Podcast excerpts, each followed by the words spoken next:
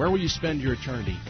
This is a question that does have an answer, even if you don't know what it is. I'm Pastor John. The ministry of Headed Home is designed to prepare you for that day we will all face, our last.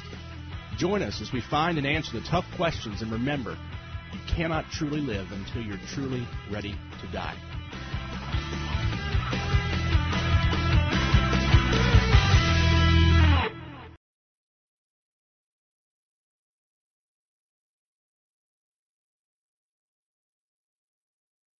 Jessica, thank you.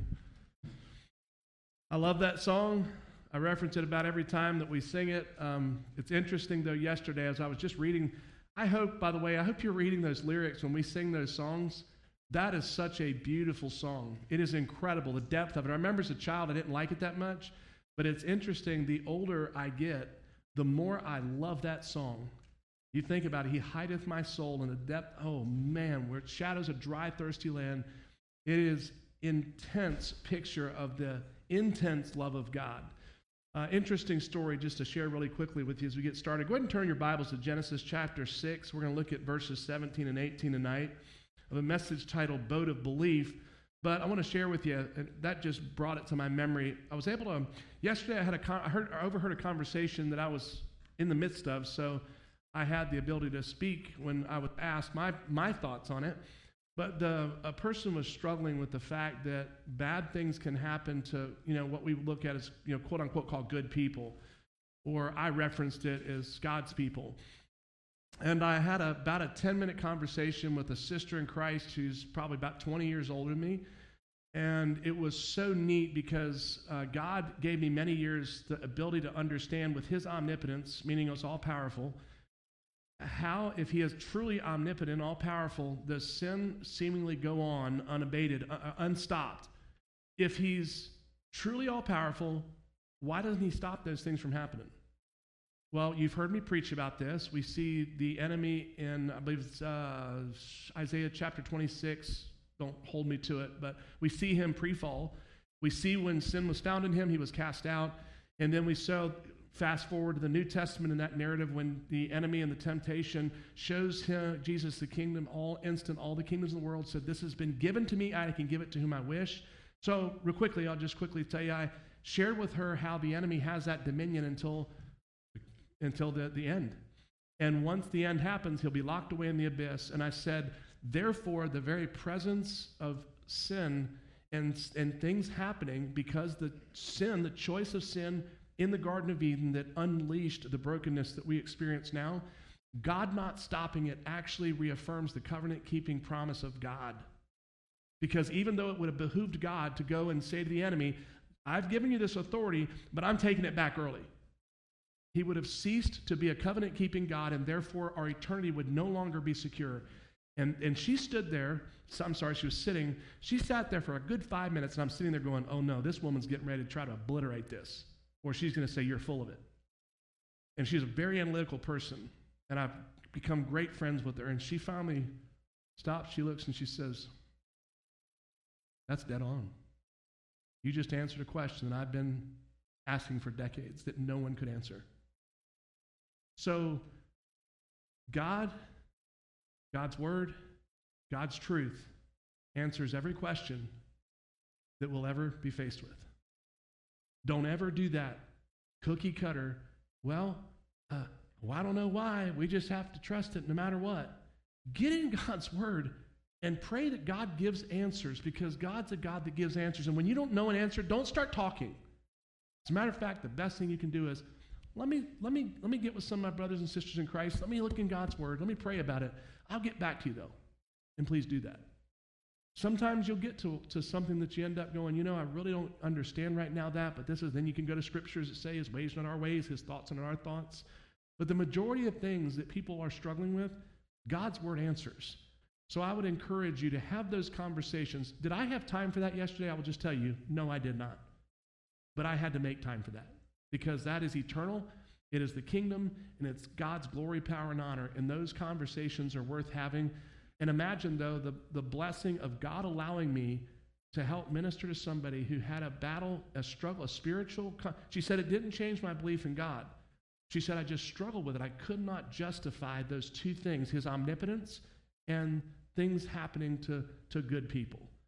So I'm thankful that God has not only given us the understanding through His Word, God's Word doesn't lie, God's Word's truth, God's Word is faithful as He is, and it always will be. So I'd encourage you get in God's Word, stay in God's Word, get a thirst for God's Word, delight yourself in the Lord. He will give you the desire of your heart, which is more of Himself. Those keys were talked about that I shared with you, we're going to be talking about a lot in 2024. That's how you take hold of the keys that unlock the blessings that, as followers of Jesus Christ, we have already been given. It's our inheritance. And when we get in that place of obedience, when we delight ourselves in Him, when we are obedient to God's call, and we, we grab hold of the truth of His Word, the only thing that we can ever experience is that peace that surpasses all understanding that guards our hearts in Christ Jesus. So, hope you found Genesis chapter 6 tonight. We're going to look at another picture of Christ tonight. Again, we're, it's called typology, and, and we see it all throughout the Old Testament. It's types. They call them types of Christ, meaning there are these instances all throughout the Old Testament where God is foretelling, He's giving us a foreshadowing of what Christ was going to do. We looked at the first one, what, uh, last week or the week before, when the animal, might be the week before last, when the animal skins, remember, God clothed Adam and Eve in the Garden of Eden. And what did we deduce by that? What's really interesting is, you know, I've never heard a message about that, by the way, never. I was in God's Word one morning and I just sitting there meditating on what I just read. It was the beginning of the year because I'm reading, I read through the Bible. And when I came to that, I stopped and I went, He didn't go to Nordstrom's. He didn't go to Gap. He didn't go to Walmart. That meant something had to die for God to. That was the first sacrifice, and I could not believe that I'd never heard that preached before. And I'm not a spring chicken. I'm not. You know, I'm not a. I'm not by no means hundred yet, but I've been around a long time. And remember, I was in church the second week I was alive, so I've heard a lot of messages, but I had never heard that preached. But that is such a beautiful picture, even right then at the very beginning, after the, this initial sin that Adam and Eve decided to allow to become the framework for the rest of, of time in this context, the sin that separated us from God and brought brokenness in, God also was foreshadowing that all those years ago, the beauty of what Christ would do. There was going to be a redeemer, the shedding of blood that what? Covers our sin. There was no shame before that. There was no sin before that. Their nakedness, they weren't embarrassed. They weren't ashamed. But what happened? Because of sin, they became it was their shame. And God covered that shame. You think about the blood that sacrificed to cover. So it's just so beautiful. And I hope these encourage you, encourage you to understand that even thousands of years before Jesus came, God was still to each generation, subsequent each people group, showing his faithfulness, showing his mercy, and showing the promise that yes, the law is impossible, but I'm sending the new covenant. It's on the way. Did it, was, it, was it a couple years? Was it a few hundred? No, it was thousands. But you know what's so neat? It came just like was promised. And all of those people, was Saul at the witch at Endor, right? Remember when they called, sorry, sorry, Samuel? When Saul goes to the witch at Endor and they call up Samuel? Remember that? Why did you disturb me while I'm sleeping? That was soul sleep. What is soul sleep? Soul sleep was basically, I think that's kind of the way that Catholics kind of get that purgatory or the, that, that essence that you hear about that in, the, in Catholicism. Soul sleep in the Old Testament was a reality due to the fact that sinful man could not dwell in God's presence.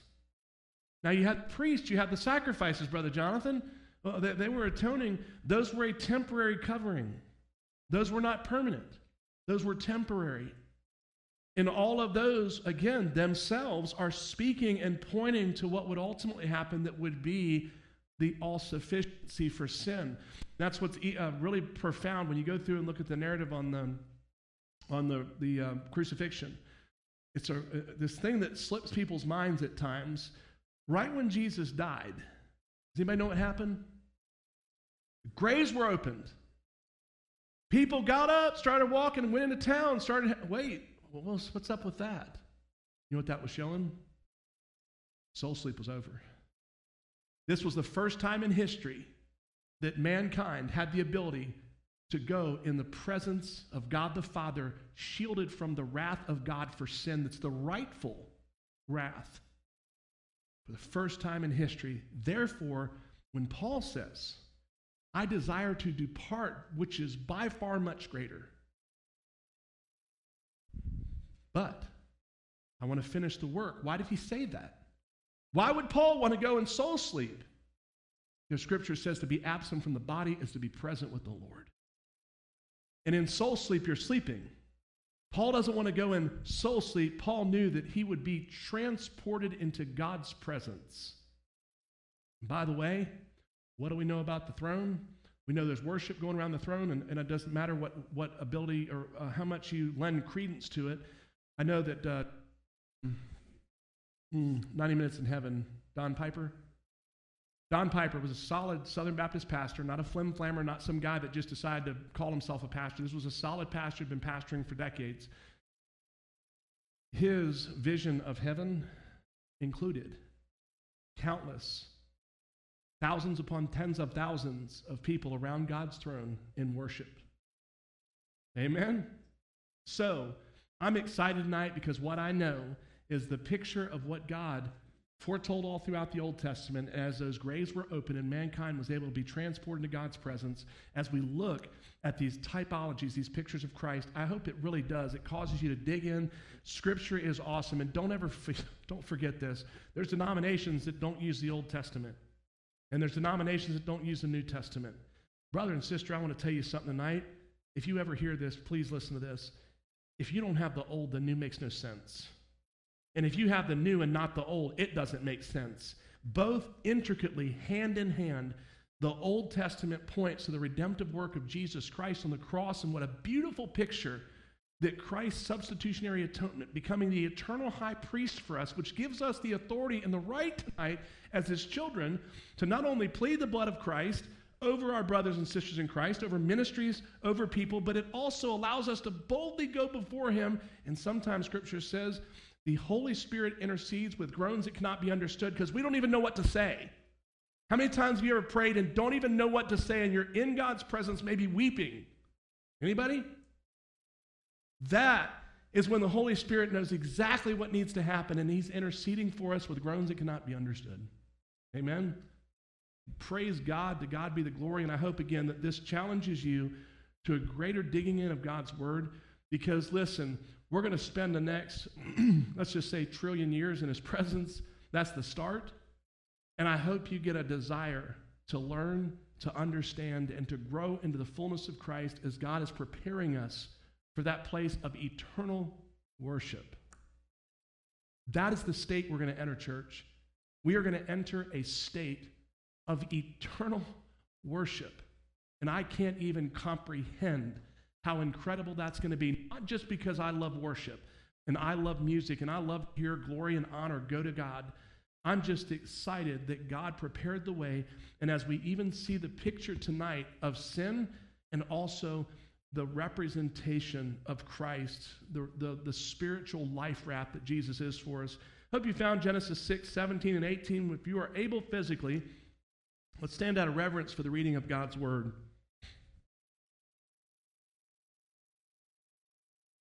Understand that I am bringing a flood, flood waters on the earth to destroy every creature under heaven with the breath of life in it. Everything on earth will perish. But I will establish my covenant with you, and you will enter the ark with your sons, your wife, and your sons' wives. Father, thank you tonight for your word. God, let it speak to our hearts. Let your Holy Spirit affirm truth, convict us, challenge us encourage us, not only in this building, but online. Father, may all glory be unto you. And we ask this in Jesus' name we pray. Amen. You may be seated. So, just a little backstory. Everybody knows this, but just in case someone's online that doesn't have any spiritual understanding of this, we're at the point in history, as a matter of fact, this is, if I remember correctly, and I might be wrong, so uh, please tell me if I am, this is the only time in my understanding of Scripture that God has a regret. Does anybody know that there was a regret God had? I'm going to read it to you right now. If you back up to verse, six, uh, let's just go to verse 5. When the Lord saw that human wickedness was widespread on the earth, and that every inclination of the human mind was nothing but evil all the time, verse 6, the Lord regretted that he had made man on the earth and was deeply grieved. Whoa. That's intense. You might go, I just don't understand that. Well, I'll tell you, let's give you an example. I know there's people in here, or maybe someone that you know. You have this precious little child. You can remember the day they were born. You remember either how ugly they were or the ugliest baby on the planet you thought was the prettiest thing God ever put two legs on. You remember holding that child. You remember seeing their hands and their feet and just in marvel and in awe and in wonder. And then you walk with that child through the growth process. And then you get to maybe teenage years or adult years and they grieve you. And I'm not talking about grieving you, I'm talking about people who've done terrible things that have some taken lives. I know there was a pastor um, with my friend of the family who tied his roommate to the bed and killed him, set him on fire. Pastor's son. Now, if I'm that father, I'm not going, you know, I'm just so thankful that my bouncing baby boy is still alive, even though he'll be in prison. I will tell you what my thoughts would be. I would grieve the very day that they were born. That's me. You might think differently, and I hope you don't hold that against me if you don't understand why I say that. I would say that because the thought that my son or anyone in my family would cause someone that level of grief would be just honestly too much of a burden for me to bear. God is faithful, I know that, but that's what I'm talking about when you see the context of what we're seeing here in Scripture. You're seeing a God that not only did his greatest work in the, in the creation narrative, you watch God, literally an artisan of all artisans. By the way, he's the creator of all artisans. He has done the the Mona Lisa times a billion of all time in history. Some creative genius God did in everything that He made. He creates total perfection. Then He creates man, gives him a job, what God wants us to do, naming the animals, He gives him dominion over, right? Then God is so faithful and so good that He says, what does He say? It's not good for man to be alone. So he gives him woman, his wife, Eve. That wasn't good enough. So what do they do? Partake of the tree of knowledge of good and evil and invite sin into the beauty and perfection of God's masterpiece. And instead of God obliterating them, God is so loving, He's so gracious, He's so merciful that He provides a way of escape, spiritually speaking. Yes, they're exiled from the garden, but again, we see the picture of what was foretelling coming on with the, with the skins that were clothed. But then we, we watch so quickly what happens, and literally just a few, few verses basically away, we see the Tower of Babel. So not only has God in his infinite wisdom created, mankind basically just sticks his hand in God's face and says, Thanks, but no thanks. And then we move forward in very short time, and the next thing you know, you know, everybody had been populated, and, and then we've got what we've got with the Tower of Babel. What does God do? Confuses their languages, scatters them. I believe personally that's where the races and the languages came from because it says he scattered them all over the face of the earth. There's only other, one other time that I can see in Scripture where they are all brought to one place from every nation, and where was that? Pentecost. The gospel is proclaimed. There's a representative in Scripture. You go in there and look, challenge me.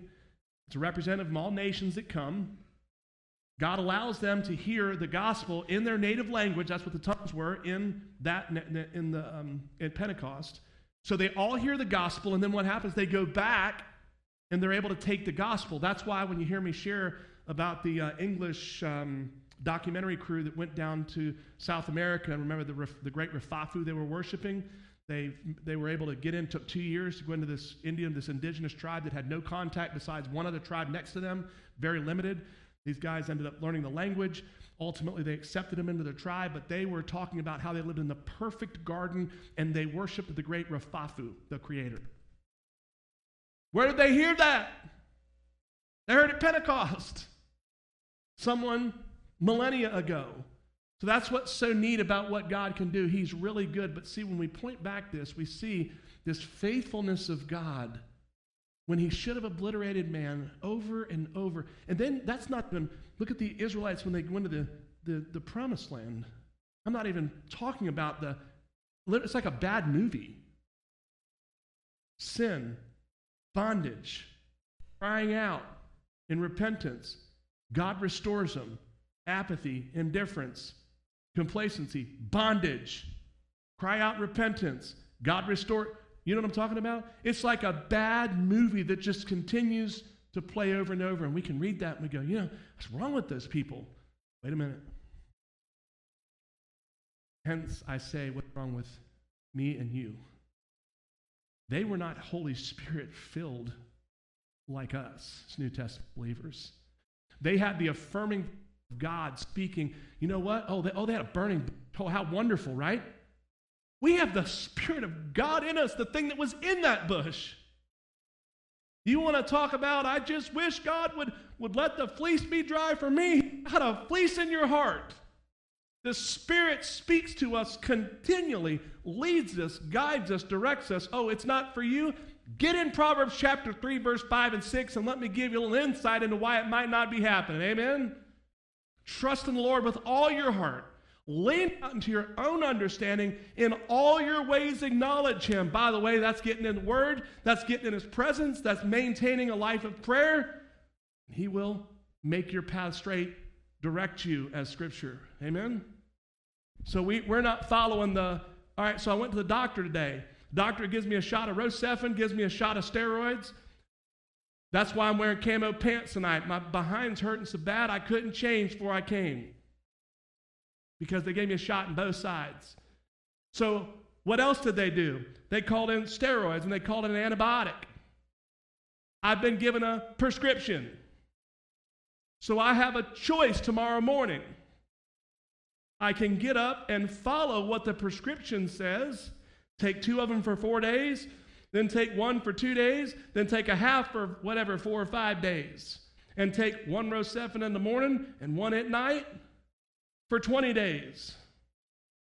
Or I can say, you know what? Man, he shot me to the moon. I don't need the rest of it. It's going to be fine. What can happen? Sinusitis come back, and it can come back antibiotic resistant. There's a danger of that. Spiritually, we have a prescription in Proverbs 3, 5, and 6. But we have a much more effective prescription that was genetically designed for us perfectly. Some of those antibiotics don't work in everybody the same way. That's kind of hit and miss, but guess what? God's prescriptions are 100% right all the time. So, what God's word says is when you delight yourself in me, I'll give you the desires of your heart, the same way that God would tell his people, if you obey me, I will bless you. I'm paraphrasing. Your descendants will be blessed, and everything you have will be blessed, and I will take care of you, and I will defeat your enemies, and all these things we see. But there was the if. And then he also said, if you don't, I'll curse your blessings your diseases, and you'll have this, and you'll blah, blah, and it goes on and on and on. They had a choice. Same way we have a choice. Because, see, as we see these pictures of Christ, it was pointing to a boat of redemption, a boat of belief. And tonight, we're in a boat of belief, or you are drowning in unbelief. And that becomes the question for every one of us every single day what do I want? Do I want the blessings of God, or in my stubborn rebellion and unbelief, am I going to curse my blessings because of my rebellion and my unbelief? And then excuse it as, well, Lord, you know, if you just speak better and, and clearer and this and that, and that need wasn't meant like I thought it should, and God, I, look what I've been doing for you, and you know what I'm talking about. These things we, we often put in God's face, and we might not say them, our actions speak clearly and loudly. Remember, God knows our hearts. So, verse 17 there, you get into the first part of that. You've got God who was grieved he'd made mankind. He made this promise that he's going to destroy mankind. Then we got in verse part of 17 here. Look, understand, I'm bringing a flood. Flood waters on the earth to destroy every creature under heaven with the breath of life in it. He's not only going to destroy mankind, he's going to destroy the animals. He's basically doing this. When your computer messes up, and it gives you that, people call it the circle of death. I don't deal with that on my computer because I have a computer that doesn't mess up. I'm not going to brand you tonight with it, but I will tell you, you get one, you won't have problems with that anymore. I had those other ones, and that's all I had was problems. But I get the circle of death. And ultimately, I remember one time it went on all night long. I got up the next morning. So you know what I'd, I'd do a reset. Push the power button, hold it down until it knocked out the ability for the computer to think, then it comes back online. What does it do? Starts acting right. That's what God's doing. He's hitting the reset button. See, with your computer, a lot of times you don't lose things. God was taking everything that had the breath of life in it, besides what He was going to put on this boat of redemption, and the man and his family that God had chosen to put on this boat of redemption. The first thing I want to share with you, though, tonight is the reason this had to happen was number one, God must punish sin. Now, why, Brother Jonathan? Why, why does God have to punish sin? Because God is holy, God is just, and God is righteous. Scripture says to us, Be holy because I am holy. So God's speaking to us. God's saying, I don't want pain for you. I don't want hurt for you. What he's actually doing is everything that God's word right now says is this right here Look at it in this context. Now, let's just imagine this is massive. These are the boundaries of your life and, and what God desires for you. What God does, He says, okay, here's the, let's just say this is the northeast corner, the northwest corner, the, the southwest corner, and the southeast corner. These are the boundaries that the covenantal promises of me, this is the key that unlocks the beauty of my plan. You stay within this, and you will have a life you could never imagine. Not only that, you're in preparation for eternity. You will have beyond a shadow of a doubt ephesians 3.20 unto him who's able to do exceeding abundantly above all that we can ask or think according to the power that works in us. Just stay in here. By the way this is not constraining. We see that as constraining well, I, uh, I want to do this and I want to do that. And, and you know what? My wife this, my husband that. And, and, and I want to do that because I deserve that. And blah, blah. You know, these excuses we make because what we're doing is see, we see what God and we get tired of what we think that He wants for us. And, you know, there's rules and all this stuff that this is. And so we say we want this. And just God says, no, this is not part of the plan for your life. This will hurt you. This is outside the boundaries and the context of what my word promises will give you what you desire. It will fulfill you because you don't even understand because you are not the architect of your life. I am. God saying this to us. And as the architect, I know what will hurt you. I know what will rob you. I know what will destroy you or invite destruction in, in your life. And we can either trust His word. We can take captive every thought to the will of Christ, as His word says, or we can revert back to exactly what happened in the, the garden. What happened in the garden was the enemy just presented a lie. He presented a lie through a narrative that said that this alternate reality was what God was holding from you. He was withholding the pinnacle of euphoria and fulfillment he withheld that from you. He gave you everything but. The problem is, it's a lie. It was one big, concerted lie. And instead of them, when the enemy says, Did God really say what he did, is proposed a question. He proposed a question that they read into as the framework for this fulfillment and saw that this fruit was beautiful to the eye and desirable for gaining wisdom. So she ate and gave some to her husband, and he ate too. Now listen, you know, they got nothing. They were robbed of everything. They gained absolutely nothing. They lost everything. See, that's the problem with the lie. It looks so good, it looks so appealing. It's pleasing to the eye and desirable for gaining pleasure. Blah, blah, you just put fill in the blank. But ultimately, everything outside of the context of this tonight, church, is this the lie. The lie. There is nothing that will ever give us anything that God has not already given us or promised to give us. It is only a means by which the enemy desires to steal from you tonight and rob from you tonight of the ability to walk in the fullness of that inheritance that I talked about that we are given when we come to faith in Jesus Christ. So, see, sin has to be punished, though, because God is holy, God is righteous, God is just. Scripture says, Those that sow to the flesh reap destruction, those that sow to the spirit reap life everlasting. So, therefore, we see the consequential nature by which sin must be. So, we're watching this reset button happen. And also, though, you can just parallel it. We have to deal with that also, even under New Covenant, because as New Covenant believers, though, we don't want to believe that when we go out and sin, whether how small or how big, it must be dealt with. There is consequences. We don't like that. We think, oh, I prayed and asked God to forgive me, so we're good. God, you know, it's buried, it's lost as far as east is from the west, and, and I'm so thankful for that. On Mondays and Tuesdays, I see a lot of cause and effect.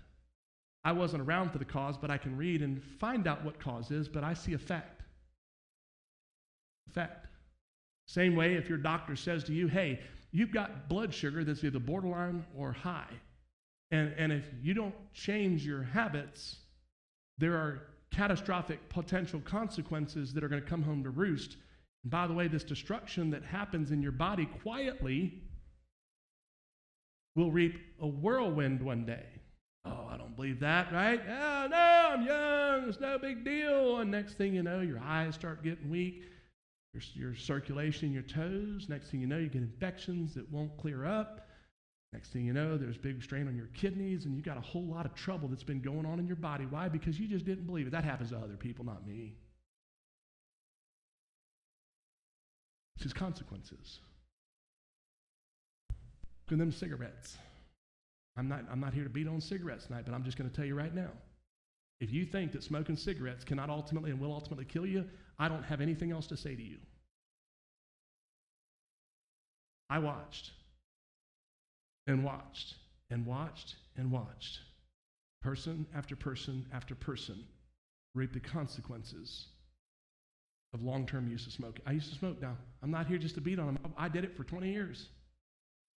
I would eat cigarettes if I could have. Thank God he gave me victory and dominion over that cursed habit that I picked up to try to be spiritual. Thank God he gave me victory and gave me deliverance from it. And a number of you, by the way, have. I just been thinking about that tonight. Some of you guys are 10 plus years now. Thank God for that. I'm just here thinking about some of us people that God's given victory over the, praise God. But see, the lie says, it's no big deal. You know, I know a guy that lived to be 100, smoked every day. You just keep on telling yourself that. Not everybody who shoots up dies of an overdose, do they? But I know one thing. I met somebody this week who did. And guess what else I met this week? I met a person who didn't have a son at their Thanksgiving uh, dinner this year because at 28 years he worked for a hospital. He was on a hospital picnic and choked to death on a piece of meat in front of an entire compound full of doctors, nurses, and first responders. But see, that wouldn't happen to you or I, right? You're at the hospital, you know you're going to be safe. Well, no, no. See, there's actions and there's sometimes equal and opposite reactions. We know that from the basic order of nature and law. See, what was happening right here is God was hitting the reset button because mankind, every inclination of his heart was wickedness. What does that mean? It means that everything in his heart was bad. Every thought, every action was wicked. And God, God was brokenhearted over it. So what does he do? Look at the first part of verse 18 again. But I will establish my covenant with you. Stop there. Number two, God's covenant promises are our only hope. I'll tell you the main one tonight, church. Yep, we're under the Noahic covenant still. I know just a few weeks ago I saw the Noahic covenant on full display. Big rainbow. Every time we see it. Now, it's kind of wild, Brother Jonathan. You know, before the flood and stuff, I know they'd have had rainbows. No, they didn't because it had never rained. To God be the glory. God allowed rain, and then the result of that was the rainbow's formation, which was the covenant that God said, I will never destroy the earth again by flood. And He's continued to reiterate His covenantal promise to us for millennia. Whew, how awesome. See, He's a covenant keeping God, and His covenant promises the, the Davidic covenant, the Abrahamic covenant, the Noahic covenant, the Palestinian covenant, all of those. And then what? The most important, the new covenant in Jesus Christ. Covenantal promises of God. The same thing I opened up when I shared with you how a coworker yesterday, I was able to share with her how when the enemy was given the dominion over earth that God gave him, even after he fell, God would not take back, which would have been breaking the covenantal promise of giving this dominion that he had given him before he fell See, God doesn't break a promise, no matter how much we want to think it would have been a good thing if God stopped evil from happening. How do we present or prevent ourselves from being basically out of control and the ability for the enemy to have full dominion over us? When we are not a follower of Jesus Christ, he has, as Prince of the power of the air and dominion over this, he has full reign over us. That's why you hear about demonic possession. There are not demonically possessed Christians. How do I know that? How can you say that, Brother Jonathan? Scripture says, Light and darkness hath no fellowship. And if you have anything to do with Scripture, or know anything, when demons even got in the vicinity of Jesus, they went wild. And if we are a follower of Jesus Christ, you have been indwelt by the power of the Holy Spirit. Friends, you could take two mature male tomcats and stick them in a box. That would not only be a a way under representation of what would happen if a demon and the Spirit of God were in one place. You notice what would happen when they would get in Jesus' presence. What did they do? They obeyed. Hey, let's, why are you here to torment us? Get away from us. Leave us alone, please. We don't want anything to do with you. That's why it's not coming near the inside of a believer. Amen? That's what's neat. We can see Scripture and understand. So if somebody says, man, they're a Christian, but man, it's almost like they got a demon in them. They don't have one in them if they're a believer. That is scripturally impossible. Now, we can have external, what is that called? Oppression, demonic oppression. Very real. Spiritual warfare, we know about that. We can see in Scripture how to deal with that. Amen? I don't want to go off on any two rabbit trails tonight, but hey, God's covenant promises are our only hope, church. Most notably, the new covenant in Jesus Christ. Go through, by the way, and study all these covenants I've been sharing with you. We're going to look at them more next year. It's exciting, it's powerful, but what it does is it reaffirms the promises of God, and we can hold fast to those. So when things are not doing well, even something as simple as Romans 8 28, that all things work together for good. And I was able to explain that to her yesterday also because God's present, eternity past, present, and future, all at the same time. God's able to take these things that we see so terrible, and I explained with my, my parents in the mission field, with my sister Martha dying, and how I said, You would not be looking in my face right now if it had not been for my sister Martha dying with my parents on the mission field all those years ago, nor my brother. And that's when she kept going, meaning it was ringing a bell. That's what's so awesome about truth. That's what's so awesome about God, His promises. God doesn't allow anything to happen that He will not use for His glory. And that's what we're seeing right here. That's what we're watching happen right here. The covenant that God makes with Noah right there. Make yourself an ark, or you can go up there in verse 14 of Gopherwood, tells all the specifications to it. But then that verse 18 is so profound because what is he doing? He's showing that I am establishing my covenant with you. Gives her sons and wives and the sons' wives. And by the way, do you think when God commissioned Noah to build the ark, that Noah went, you know what? That's a lost cause. I'm not even telling about the word. I'm not telling about God anymore. I guarantee you one thing. I promise you, till the moment that ark door shut, Noah was proclaiming the truth and calling mankind to repent. I guarantee.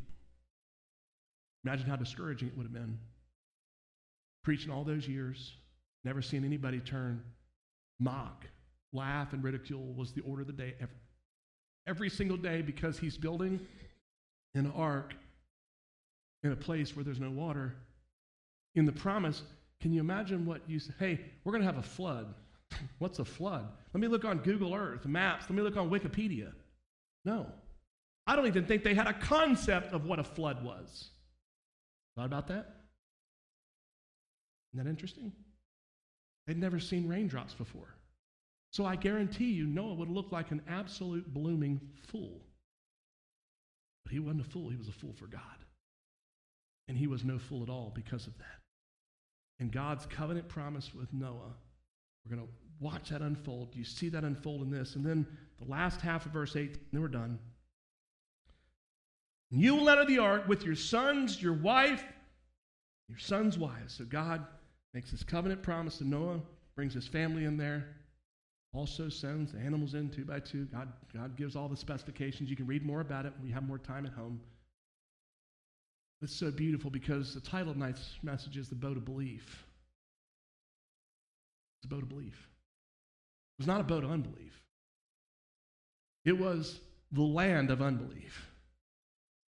But God had Noah establish a boat of belief, and those who believed in God loved him, honored him. God put in this covenantal promise and did the ultimate reset button.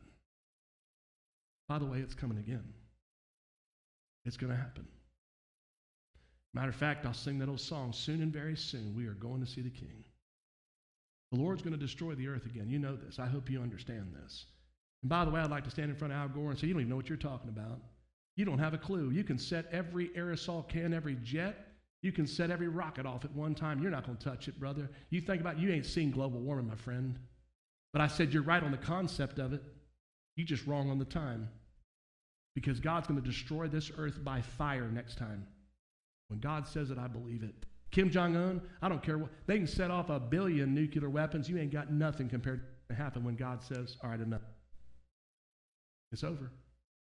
And it's going to happen. Scripture promises us a new heaven, new earth. I don't know what that means. I don't know what that honestly, conceptually, when you think, hey, I don't care, but you know what? It's going to be awesome, it's going to be perfect, and it's going to be our eternal home. Praise the Lord. And I'm fine with it. And you know what I also know? At the same time that he's going to be doing this new heaven, new earth, he's already preparing a place for us. Again, don't understand it, but that's okay. Because I believe it, I know it, and I know it's truth. I just know that I am bound and limited by the finite constraints of my mind to understand the infinite of our awesome wonder work, God. Third and final thing God's promise to Noah protected him from the waters of God's judgment.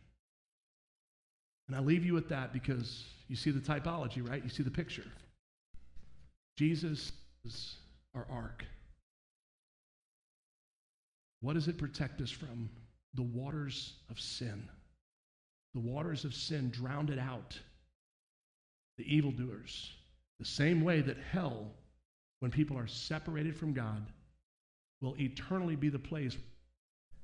The waters of judgment will be the fire of judgment, separation, darkness, where the moth and rust, they, they don't die.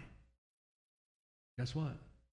It is a place where God gives mankind what their desire is when they don't desire to get in the boat of belief, the boat of righteousness, and that is Jesus Christ, the propitiation, the atonement, the sacrifice, the ultimate sacrifice. God in his love has made a way. And I'm so thankful tonight for that. I'm so thankful tonight that that promise of judgment is not something that I have to concern myself with in my personal sense anymore.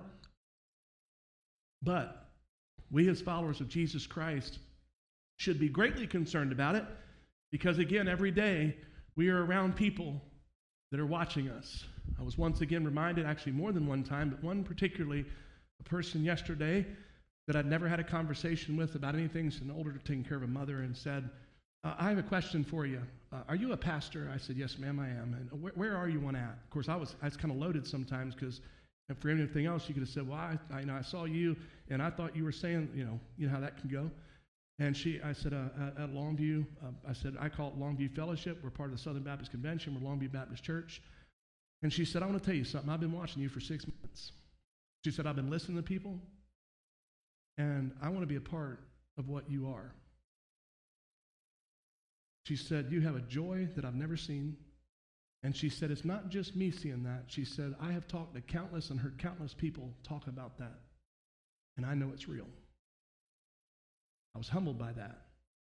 But I was also woefully reminded of the continual microscope that the world has us under.